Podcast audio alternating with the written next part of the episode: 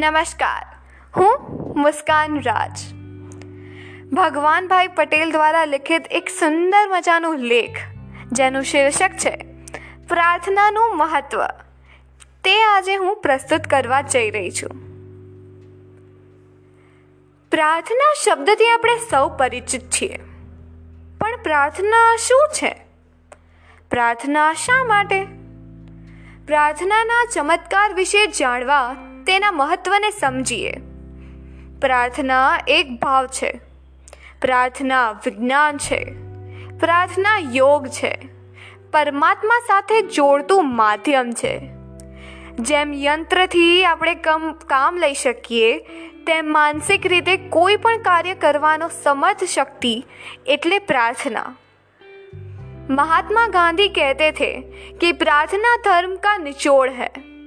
प्रार्थना याचना नहीं है यह तो आत्मा की पुकार है यह आत्मा की शुद्धि का आह्वान है प्रार्थना हमारे भीतर विनम्रता को निमंत्रण देती है आंतरिक बल देती है પ્રાર્થના એટલે ઈશ્વર પાસે પહોંચવાની ઈચ્છા પ્રાર્થના ચમત્કાર વિનાનો ચમત્કાર છે પ્રાર્થના આપણને શાંતિ સ્વસ્થ નિર્ભય અને નિર્મળ કરે છે.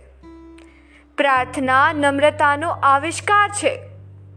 બાળક ભગવાનને કહે છે કે આ પ્રાર્થના તારા માટે છે. તું વાંચે છે કે સાંભળે છે કે નહીં, એ જવાબદારી તારી.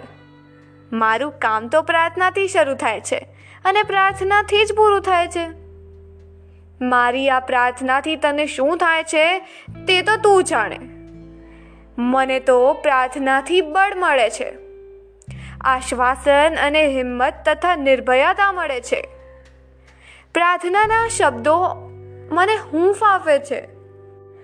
પ્રાર્થનાથી કોઈ પણ કાર્યની શુભ શરૂઆત કરવાથી વાતાવરણમાં અનેરો આનંદ પ્રસરે છે. જીવનની પ્રગતિના દ્વાર ખુલી જવાબદારી પ્રભુને સોંપ્યાનો અનુભવ થાય છે.